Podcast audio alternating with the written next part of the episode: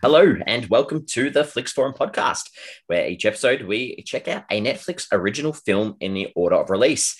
For this episode, we are up to Netflix's 146th film. It's going back in time a little bit to 2017. It's a fantasy comedy drama, Unicorn Store. It's directed by Brie Larson, also stars her, as well as Samuel L. Jackson, Joan Cusack, Bradley Whitford, Karen Sony, Mamudu Athi, and Mary Holland, as well as Hamish Linklater. I am Jesse, and I'm here with MJ. How are you? I'm good, mate. I think you're fine. Is it Hamish Linklater? Yeah, something like that. I love how you chucked him in right at the end. Like, you could have just not said him. I could have. Did I drop the R? I think I dropped the R. Yeah. That's all good. I stumbled a bit. I was like, oh, when it threw me off because I had Brie Larson written down as well as in it. I'm like, no, I don't need to say her name twice. And then I was like, off from there. So it's all good. You could have said it twice. Directed by Brie Larson and starring Brie Larson. Could have. Oh, well, we slipped. It's all good. How are you? I'm good, mate. How are you? Yes, it's good to, and I think I mentioned this last week, Brie Larson and Samuel L. Jackson back together again for another film. And yeah. I'm trying to do the math though. Would they have done, because this obviously was probably filmed in 2016. Would they have done this before Captain Marvel? Yes, I think so. They would have. Yeah, they would have. Yeah. Yeah, and then this was obviously released just in time for when the Avengers films are coming out, I guess, as well. Jump on that bandwagon of Brie Larson. Yeah, smart Netflix. Yeah, all right, well, let's start with our Fast Flicks, where we do our quick little summary of what it's about. Start us off. All right, Unicorn Store is about a woman trying to grow up and live her life the way she thinks society wants her to, but she's tempted back into the magic of childhood with the prospect of owning her own unicorn. Nah, that's nice. I really struggled with this one because I've literally got your first sentence. I'm like, this is a story about growing up. That was all. I was like, I can't think of anything else. So I struggled massively. That's fine. But obviously it does involve unicorns and unicorn stores and the monotonous life that we can have. But let's talk about how this one was put together and how we got it 2 years after it was actually released. Yeah, that's it. And we've already spoken about it a little bit. In fact, I don't know what I'm going to say here, but I am just going to do the spoiler alert nice and early, just in case I do slip into something I shouldn't. So we are going to spoil this film during the conversation that we have. So if you haven't seen Unicorn Store and you'd like to see Unicorn Store, I would recommend watching it prior to listening to us. But then come back and listen to us, because then you can enjoy it on another level. So definitely come back. Yeah, definitely come back. That'd be great. Sorry, I should have. Yeah, definitely come back. So Unicorn Store is an interesting story of how it came to be.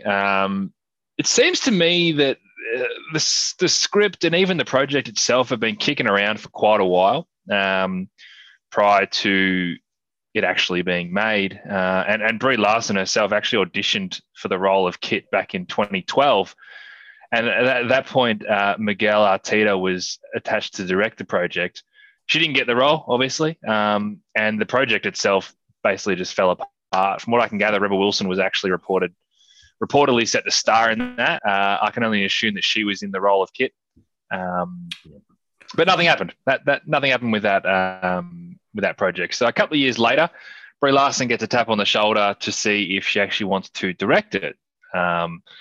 She then went back with screenwriter Samantha McIntyre, worked on the script, sort of did a few rewrites, and that went on for about a year, and then off they went to the races. So the film got sold nice and quickly, and they were basically making it straight away. So Brie Larson personally felt this connection to the story, particularly around those moments of the magic of creativity and having a childlike voice, and it's okay to speak up with that childlike voice. So she was really keen to take on this being her directorial debut, and also decided to star in the film, which I think was more Samantha McIntyre's idea. The screenwriter thought that Brie Larson should do it.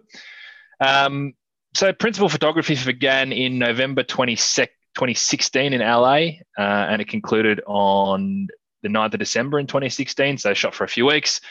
And then it had its world premiere at the Toronto International Film Festival on the 11th of September 2017, and then a whole lot of nothing happened. So a lot of times when films do premiere at film festivals, they tend to wait and see if any distributor is going to pick them up.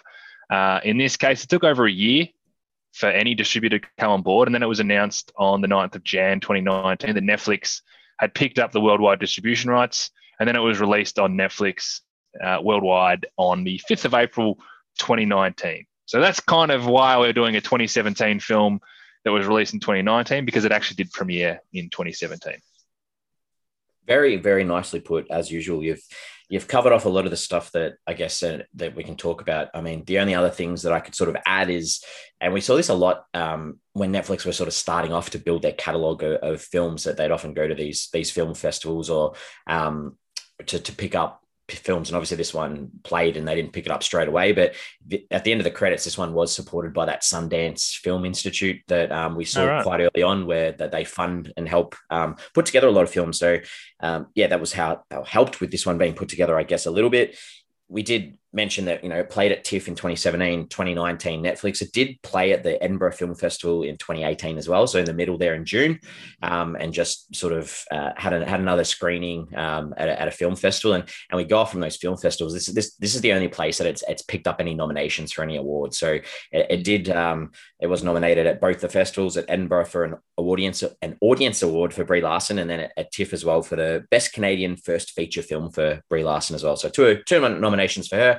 Didn't win either of them, but obviously, you know, this was sort of, I guess, made as a little bit of an indie film to start off with, and possibly not necessarily going to hit. I know it's got a big cast, but not necessarily going to hit that mainstream circuit. I did look it up. The title for this one, there's only one other good translation that I could find. All right. And this was in Hungarian. It was at Hungarian. It was called My Glittering Dream, and I like that title. Ooh. I thought it was quite nice. I'll allow that. Because glitter does play a big part in this, and obviously dreaming does as well. So I actually like that title. I thought it was a good little take on it, because Unicorn Store is it's a very out there sort of title, I guess, when you're thinking about it. But the context of the film, it does fit well. Only other thing I've got here too is that at the start, there's a lot of footage playing, like these home recordings or home video VHS sort of stuff. And apparently this is actual footage from Brie Larson's family, sort of vault, I guess, of actual footage of her when she was a little kid. So nice little touch there that she was able to bring that in as well. Yeah. Can I just say, one of the things that you and I would both look at when we are doing a little bit of research on the film after we've watched it is obviously look at IMDb on the trivia section. And pretty often there's some good stuff there that you're like, oh, that's interesting. I didn't know so-and-so, you know, tried to get a role in this film. I didn't know this happened, that happened. I read one on here, which was absolutely deplorable, and I just want to call it out. I agree with you so much, because half the ones on there were written so poorly. It was like a 5-year-old had written them, like the grammatical errors, and it was just like, this is rubbish. Like this. Well, you know, the users can click on it and say whether they found it interesting or not. And most of the time, you'll see like, you know, 50 out of 55 people found this interesting. This one was 14 out of 76 found this interesting. And listen, in this film, Kit, in brackets, Brie Larson, builds a special shed stable in her backyard. In Room 2015, Brie Larson's character is held captive in a shed for 7 years. And how does that get published at IMDb? And then why do 14 people find that interesting? That is the loosest connection I've ever found between films. And it's just awful. But I had to bring it up. Based on looking at a lot of the social medias and the internet for this, I think Brie Larson has this little fan base that are pretty active on the online communities. So I think that they try to draw a lot of strings wherever they are. Like on Letterboxd, I went through to check out a lot of the reviews, and some of the comments are literally just like, Brie Larson's the best, 5 stars. I love Brie Larson. She's amazing. 5 stars. Oh, director of the year. She's going to make more movies. Bang, bang, bang. I was like, wow. I think that sometimes the picture of what's going on can be distorted a little bit when there are certain celebrities that have a huge fan base, I guess. And I guess that Netflix will appreciate that, because like, bang, we've got a marketable star that has a fan base. We're going to get eyes watching this. The movie star factor is a very real thing. Yes, it sure is. Well, let's talk about the consensus then. What did you find out? Yeah, on IMDb, it's sitting at a 5.5 out of 10. That's from 18,000 ratings. So, you know, it's not great. It's not a great score.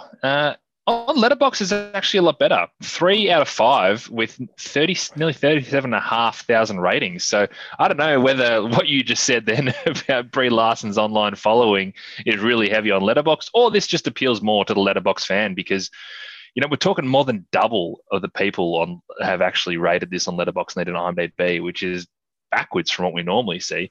And a 3 out of 5 is a pretty good score for, especially for someone in directorial debut. So it's kind of hard to put your finger on where this film sits, but hopefully you have some more data on this as well.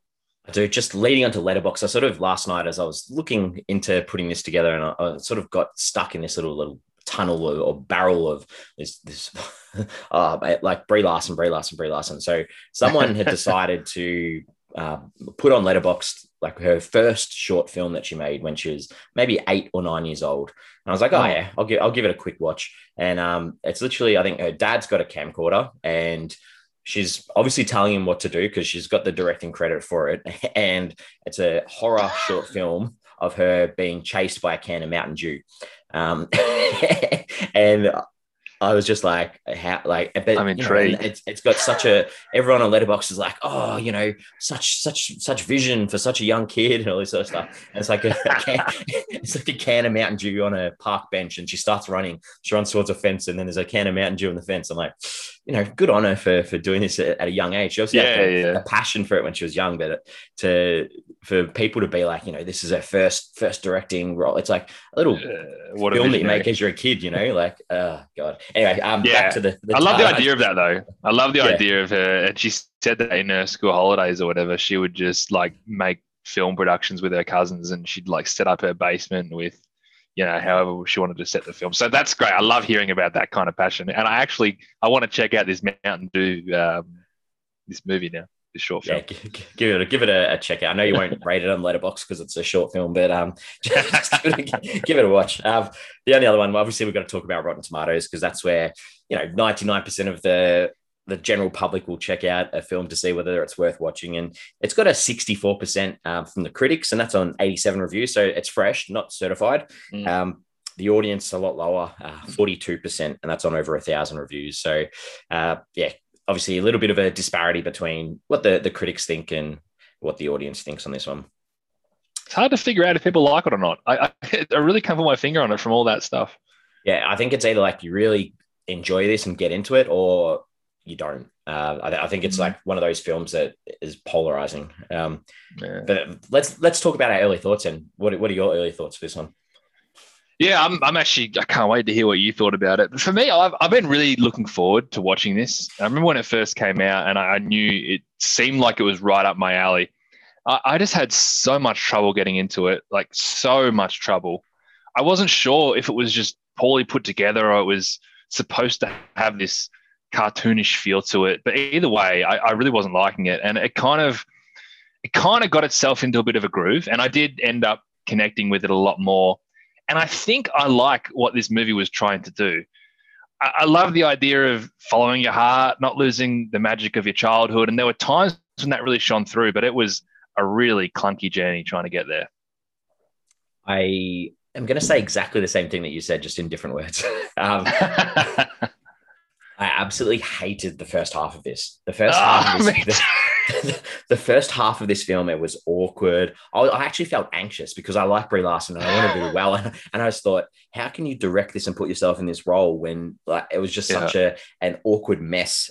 Because, like you mentioned, it was like they were stuck between the situations of the make-believe world and the real world, and it just didn't quite fit. It was like you either need to commit to one the whole way through, or you know, don't just try and mix it up. And because it was confusing as an audience, you're sitting there going, "Hang on, am I supposed to be in on this world and believe it?" And there's so many things throughout that sort of just continually change that up. And I think for this one, and like I mentioned before, with the disparity between the critics, I think you needed to be in this from the get-go if you're going to like it. And I wasn't, because I wasn't sure how serious I should have been taking it. And I don't want to sound too critical, though, because the second half, it did get better. I just think that I just think that it could have been more of that same tone, either from the first half or the second half, and just stick that whole way through. That's where I'm at.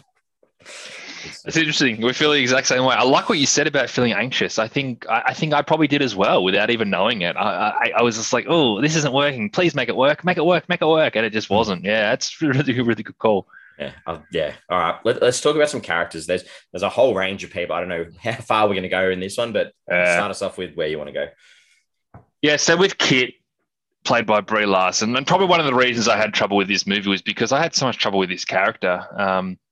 I just wasn't sure if she was swept up in dreams and magic of her childhood, or she's someone who actually hasn't grown up. Like, she literally has the intellect of a child.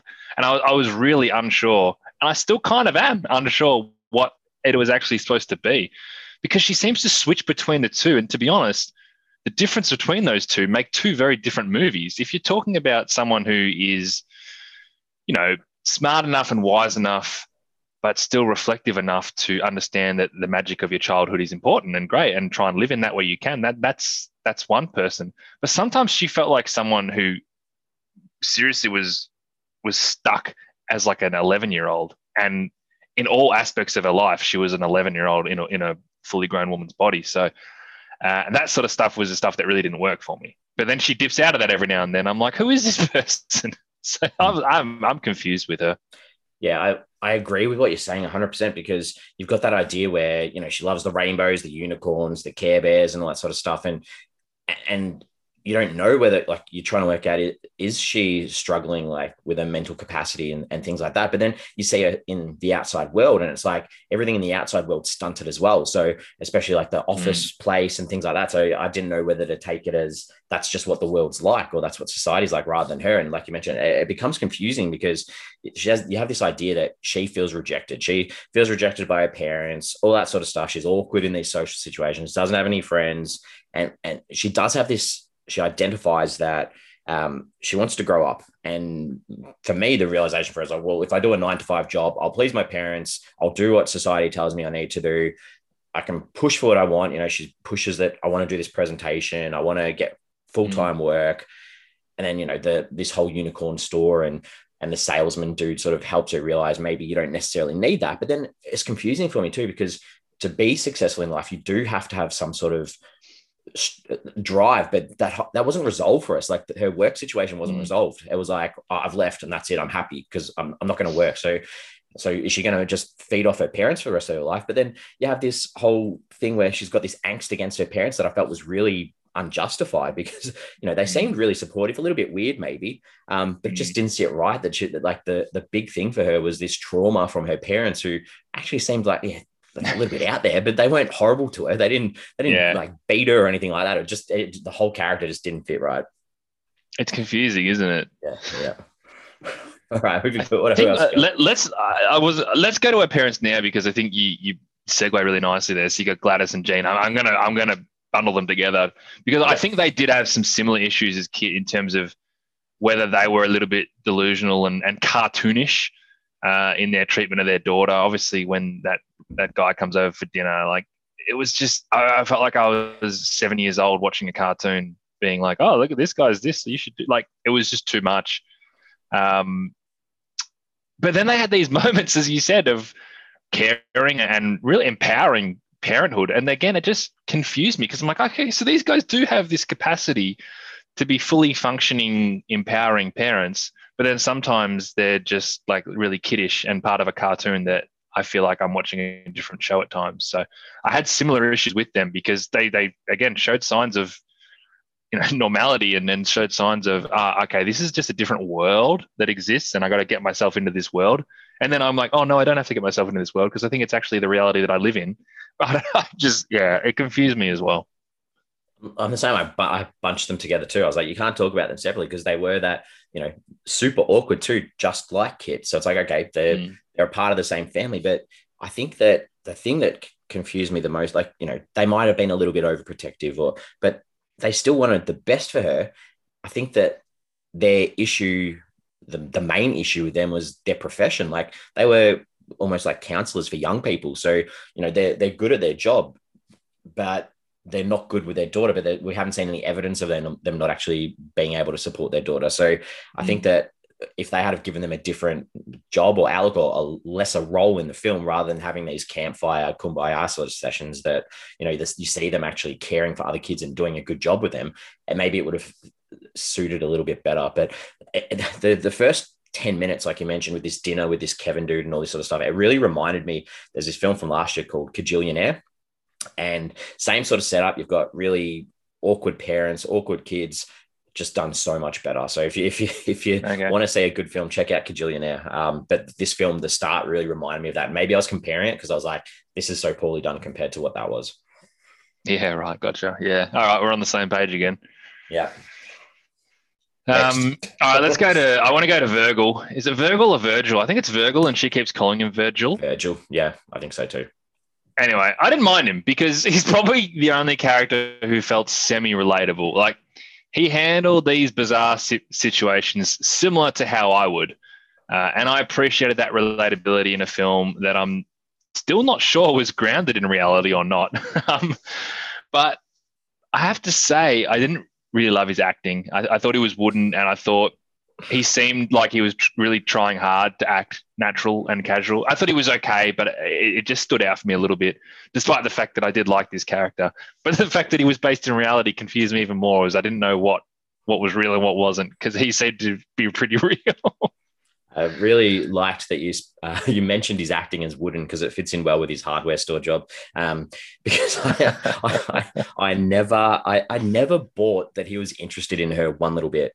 I thought he was like the stereotypical gay friend that you see in a lot of these films, and that, like, so the whole love connection and that towards the end really fell apart for me, because I was like, this guy is just meant to be he's over the top, and he fits in well with the film because he's this over the top sweetness, which, you know, this whole film is.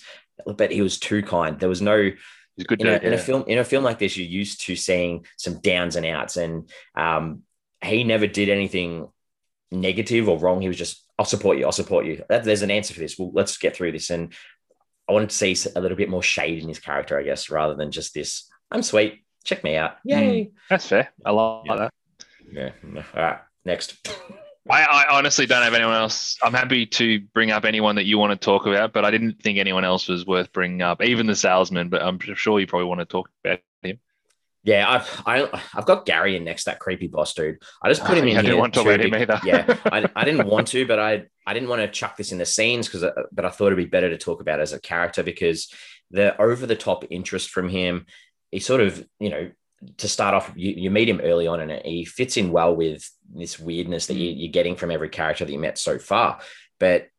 You see these little references throughout of other women in the office calling him out on his behavior, and then it's sort of just like laughed off by Kit. And this might be mentioned later on in the scenes, but it's just laughed off. Like, they're in this car ride, and am I pretty enough to be sexually harassed? Like, what a woeful character for a character to actually ask this on screen about another character. It's like, of course that's wrong. Like, you don't need to ask that to the audience. The audience has already worked out that he's a creep. You don't need, like, it was just. Yeah, I thought he was. I don't even know if he added anything to the story. It was just weird. That's true. He added to the fact that I had no idea whether this was all real or happening in her head or what. Because at the start, I'm like, okay, so this isn't actually like a real workplace. This is just something that she's created. I don't know, but I think it was. I'll chuck the salesman in there just to finish off, because, and this could be question time anyway, but I just wanted, like. I was so confused whether he was real or not. Or was he just this magical dude? They needed to stick with it the whole way. If he's an imaginary dude, stick with it the whole way, because when Virgil at the end meets him, that just blurs the lines completely. Like, so he's real because Virgil's met him. Like, and then it questions the rest of the whole backstory of that film. So to me, as good as Samuel L. Jackson was in his limited time on the screen, I just needed a constant for that character. Yeah, I know what you mean. And I can imagine that being a wider criticism for a lot of people. I actually didn't mind the fact that those lines were blurred, because I think the magic of childhood should blur some lines. And you walk away going, so is he real or is he not? Is a unicorn real or is it not? And that's a valid concern. I guess maybe because I wasn't as invested in this film by that point, I was just happy to be like, cool, let's just talk about the magic as the magic. And Virgil's response you know, just being completely awestruck by it kind of worked for me, because it's like, yeah, that's fair. Like, let's not dig into it. We don't need to dig into it. Is it real? Yep. Nah, maybe not. Maybe it is. Yeah, fair. All right. Brie Larson is a director, feature debut, a lot of shorts, obviously mainly known for acting, but I don't think there's much else to say. No, exactly. Obviously a very famous and well-accomplished Oscar-winning actress. Yeah, and this is her first directorial debut, apart from the Mountain Dew stuff and the other shorts that she's done. All right, scenes. Give us some scenes you enjoyed. Yeah, I've got this in there. I'll bring it up. I don't know why I enjoyed this. I laughed once in this film, and I shouldn't have even laughed because it wasn't funny. But when she's around the campfire and she's finally talking about it, she goes, growing up, I never had a pet. And some guy just goes, that's bullshit. I don't know why. It just caught me off guard. That was actually quite funny. And I guess that's where I was at that point in the film, where I hadn't really enjoyed anything up to that point. And I thought, oh, you know what? I got to call that out. So I did enjoy Virgil's reaction to hearing about the unicorn. I thought he unpacked it very well. Someone's scamming you. Let's, do something about this. He wasn't, but he also wasn't pushy with her. He was like, okay, let's figure this out. I thought that was really well done. It wasn't like, quickly, let's go to the cops, or just like, you're an idiot. Why are we doing this? I appreciated that side of it. Maybe, again, it ties into the fact that he's just a really nice dude. And the only other scene that I liked was the final scene with the unicorn. It hit all the feels to me. I think for all the misfits growing up and the idea of letting that magic exist in any way you want in order to follow your heart really worked. Her with the unicorn, talking to the unicorn, that was quite an emotional scene, and I thought it was done pretty well to let the magic flow. So that really helped sort of recover the film for me. Good, yeah. Yeah, I'm similar. I don't have an awful lot. I just want to mention that I think that visually every scene was done really well. Like, every scene was beautiful, from the stationery store to the office supply store to each of the rooms of the salesman to her bedroom. I think that the colors, they were just very vibrant, and it gave at least the look of the film stayed consistent throughout. So I thought, take my hat off to that. Good shout.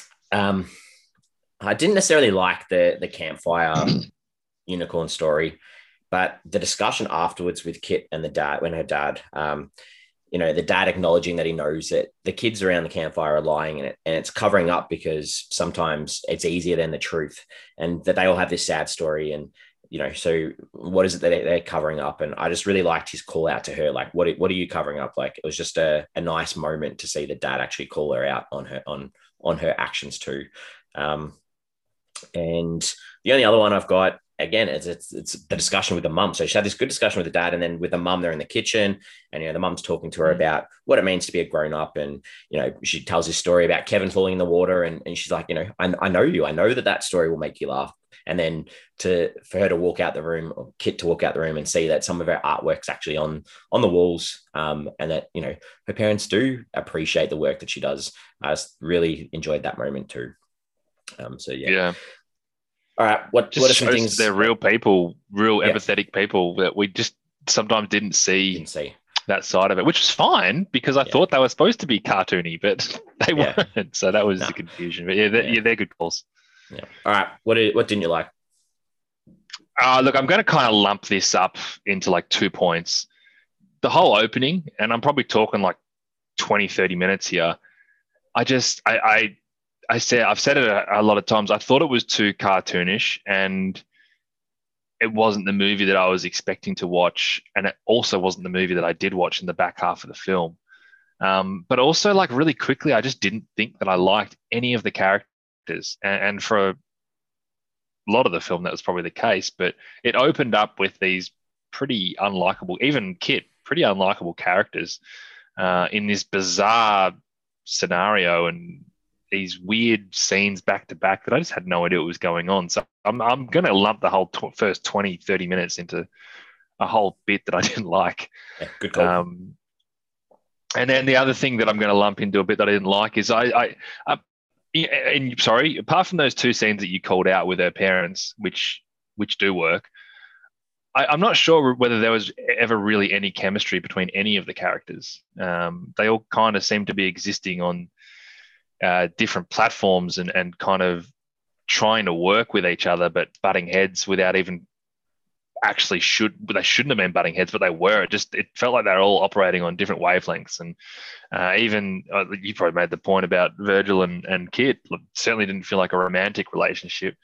And even the parents and Kevin and everyone was just not existing in the same wavelength, which I found really uncomfortable. Yeah, another excellent call. Yeah, good. Is that it?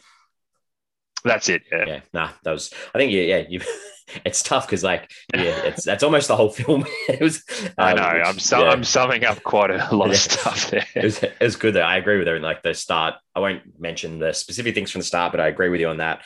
Some specific things in the back end because the back end was better, but some things that really frustrated me was like they're trying to set up this idea of Kit and Virgil sort of being together, and there's this scene where they're outside at night in that stable that they've made, and the mum's like yelling at her to come in for dinner, and then the mum calls her on the phone and she's like pretending that she's got bad reception. I was like, come on, like it was really bad. It was not funny. There's a scene where Kit and Virgil, they go and buy hay, and it was not needed at all. It didn't add anything to the story at all. Like, and especially they like what do we need a whole road trip? And they sing this song, or she sings this song in the car. I was just cut that out. Like, rubbish. Didn't add anything to the story at all. The presentation that she does at the end, where there's this sexist vacuum cleaner pitch with this sexy lady, and then her Kit's big glitter, over the top performance with dancing and all that sort of stuff. It was just fully awkward for me. And I cringed. I was sitting there cringing going, this is not going well. And just the commentary from the people around the boardroom table as well. It was just, what are we promoting in this film? Like, it's a really good point. I mean, we didn't need it to be like, oh yes, you're so right. You've got the job. Thanks for the way you think. Cause I agree. It was still, I don't know how that's going to sell a vacuum cleaner, let's be perfectly honest. But the idea that everyone's just like, yeah, nah, I think if we do this, will we still have the sexy housewife? And it's like, what? Like, is that how we're going to leave these people? Like, well, it was. Last thing was, this was the... where you mentioned it before that you sort of liked the understanding that that Virgil had about Kit telling him about the unicorn, but I just hated the way that she stormed off on him because he was nothing but understanding and supportive. And it was not a reason to have this, we need to separate them so they can get back together again. You needed something more than that. It just didn't work. Yeah. Yeah. Good. All right. Themes, ideas. I think that it's trying to say a lot. There's a lot in there. So what have you got? That's it. The things that it's saying can relate really good to what we see on screen. It just didn't quite work. But the idea, don't lose sight of the magic that you felt as a child. And that should be applicable for everyone at every single age. And, don't fit into the boxes that society wants you to fit into. Be who you want to be, do what makes you happy. And there's people that are going to watch this film at a certain point of their life, even just a certain mindset that day when they watch it.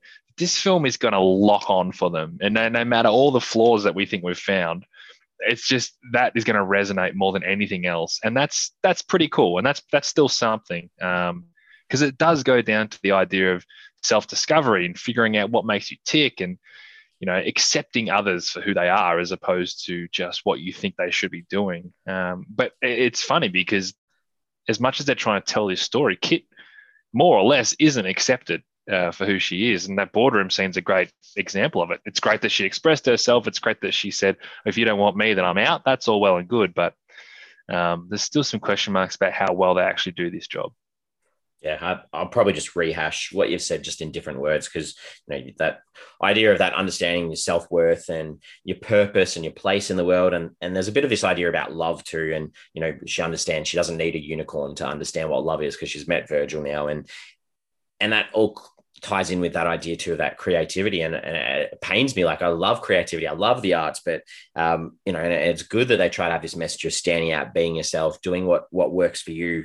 Living up to your dreams and doing something that is purposeful for you, but it just wasn't necessarily done in a way that was really inspirational to me, I guess. And the last thing too, like this, and the whole film is about growing up and turning your life around to head into adulthood, I guess. And I'm still not sure that I feel confident that she's ready, to be honest, because that idea of forgiving her parents still, I just, a lot of confusion at the end for me. But she did say no to the unicorn. That was a big step. True. That's very true. And she was very happy to tell the lady who had the card where to go. So it's a nice move from her. Yeah. I kind of wish she got the unicorn. Yeah, I just hope her and Virgil don't break up, because who knows what's going to happen. I hope for Virgil's sake they do. She's tough work. He's an assistant manager now. That guy's going places. Yeah. Maybe that's what the story's about. What did you take away from this one? I actually think I'd be curious to watch this again. And I'm worried that I completely misread or misinterpreted the first half of the film, because the second half of it really agreed with me. So maybe I was just thrown off a bit, and a rewatch would help clear things up. And if not, then I'll walk away pretty disappointed in an idea that I think could have delivered so much more than it actually did. I just wonder whether I go in there knowing how that first half plays out. It doesn't feel as clunky and awkward, because I know that's what they're trying to do. Maybe it works. I don't know. I'm unsure, and I'm not in a hurry to watch it. But I just worry that I might have misinterpreted it in some way. Although talking to you makes me feel a little less. I was going to say, stop being so critical of yourself, because obviously I've taken the same thing out of it. So I don't know if you're completely off the ballpark. I think maybe you did interpret it the right way. Maybe. Yeah. For me, I get why this took 2 years to get a release. Like, this is a real hard sell. This is such a hard sell. It would not have done well with a theatrical release at all. And like you mentioned at the start, like, I remember when this came out and I was like, oh, cool, the trailer looks cool. This looks all right. I'll get into it. But I still don't know whether, if that had played at a cinema before another film, and I've been like, cool, I'll go say that. I would have been so disappointed if I sat in the cinema for an hour and a half watching this. So it's disappointed. A really good point. IMDb, did you jump on to check anyone out? Yeah, I did. I jumped on twice. A couple of familiar faces in this one. First one was, that guy Brock, who was kind of like the delivery guy at the workplace, and then he just joined in the presentation. He's in a bunch of TV stuff, but I recognize him from the movie Fantasy Island, which came out a couple of years ago with Michael Penner. He was really good in that, and yeah, he's a likable kind of guy. The other one I did IMDb, but I did know was Sabrina, who was probably the other person that was in that presentation, who she worked with, was Martha McIsaac, who is Becca from Superbad. So the main, one of the main girls that Evan that Evan likes in Superbad. That's a nice way to put it. I didn't go on because I was just so confident that I had this one right. The dad was the dad from Get Out, yeah? Yeah, Bradley Whitford. Yeah, good. Yeah, good. All right, done. I didn't need to jump on that. That was the only one I was like, yeah. I'm pretty sure that's him. Good. All right. Do you have any questions? He's in lots of stuff. He's in heaps. Any questions you want to ask? Yeah. Do you think that this concept, or even more specifically, this particular story, would have worked better in more capable directorial hands? Ooh. I don't want to be too critical of a bit slanderish. I know. But I'm watching this film thinking this has been poorly put together. That's a lot of how I felt. As you're saying that, in my mind's ticking, and I'm like, this maybe would have worked better as an animation. Possibly if you've got, we mentioned at the start, these characters almost seem cartoonish. So, it was PG, so it's a. There's not much language. There's no real inappropriate references. Maybe this could work better if it was in a cartoon form, because then you'd actually see the characters more rather than change directors. I don't know. I don't want to be critical of Brie Larson. That's the only thing. Look, my big thing is I don't know. I don't like the cartoony side of things. I would rather them be more based in reality. And there's times where I'm like, is she meaning to be this cartoony, or is she just sort of getting it a little bit wrong? And I'm in no position to critique directorial work. There's just something that didn't feel right for me in what is a story or a concept or an idea that I think should have worked. And I wonder if that first half of the film felt like it was based more on reality. If Brie Larson didn't feel like an 11-year-old in a, 20 plus, 25 plus woman's body, maybe there's much more resonance in that sort of film. So that's kind of how I feel with it. Yeah, I reckon that goes back to what we were talking about before. They just needed to stick with that one idea the whole way through, rather than that switch up that we saw. Yeah, but was it deliberate? That's my question, though. Do you think that was deliberate? Or was it just...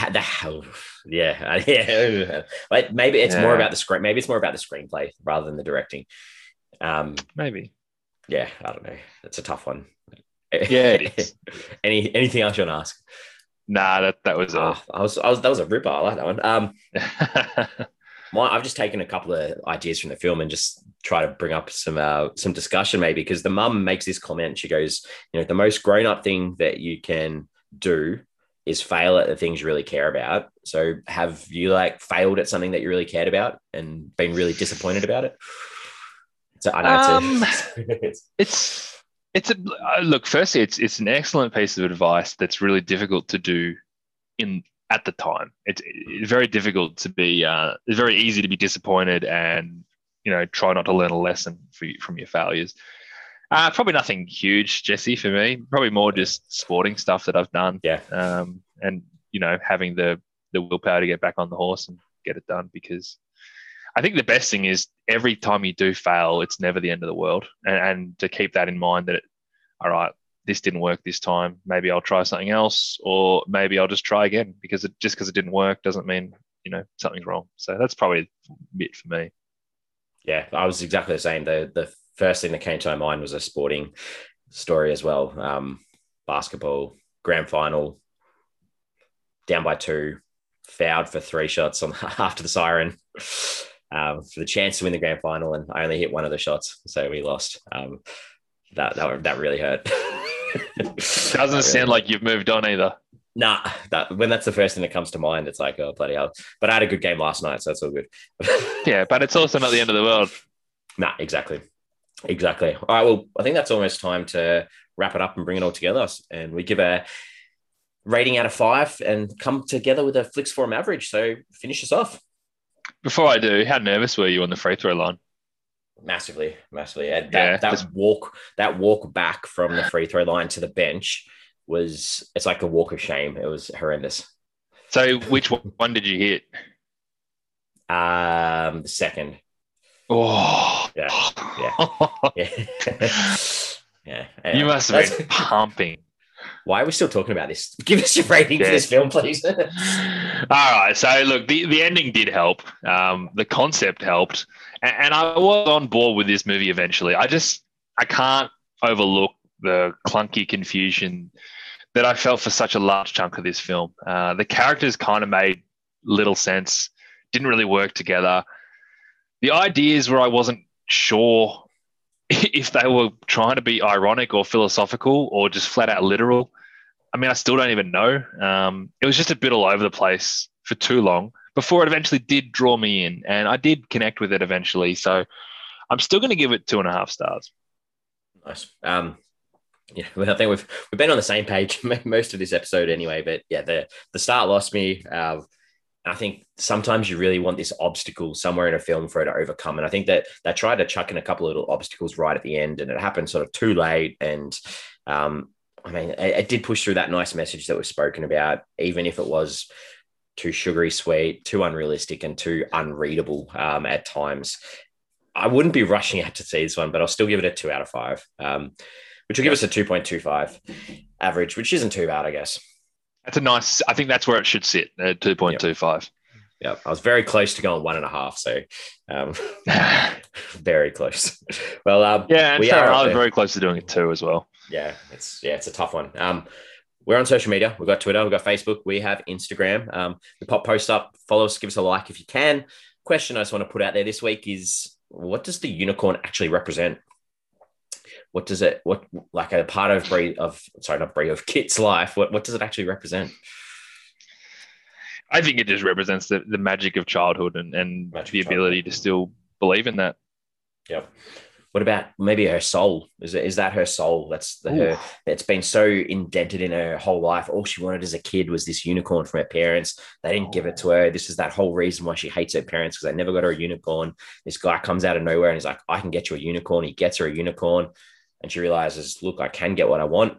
I'm happy to let this go now because I'm happy to take my soul myself and go with it.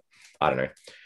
Who knows? I think that's a wonderful concept. Although I was worried for a second when you said, I think it's her soul. I'm like, but she didn't leave with it. So at least she sort of found it. Yeah. Found her own sense of worth.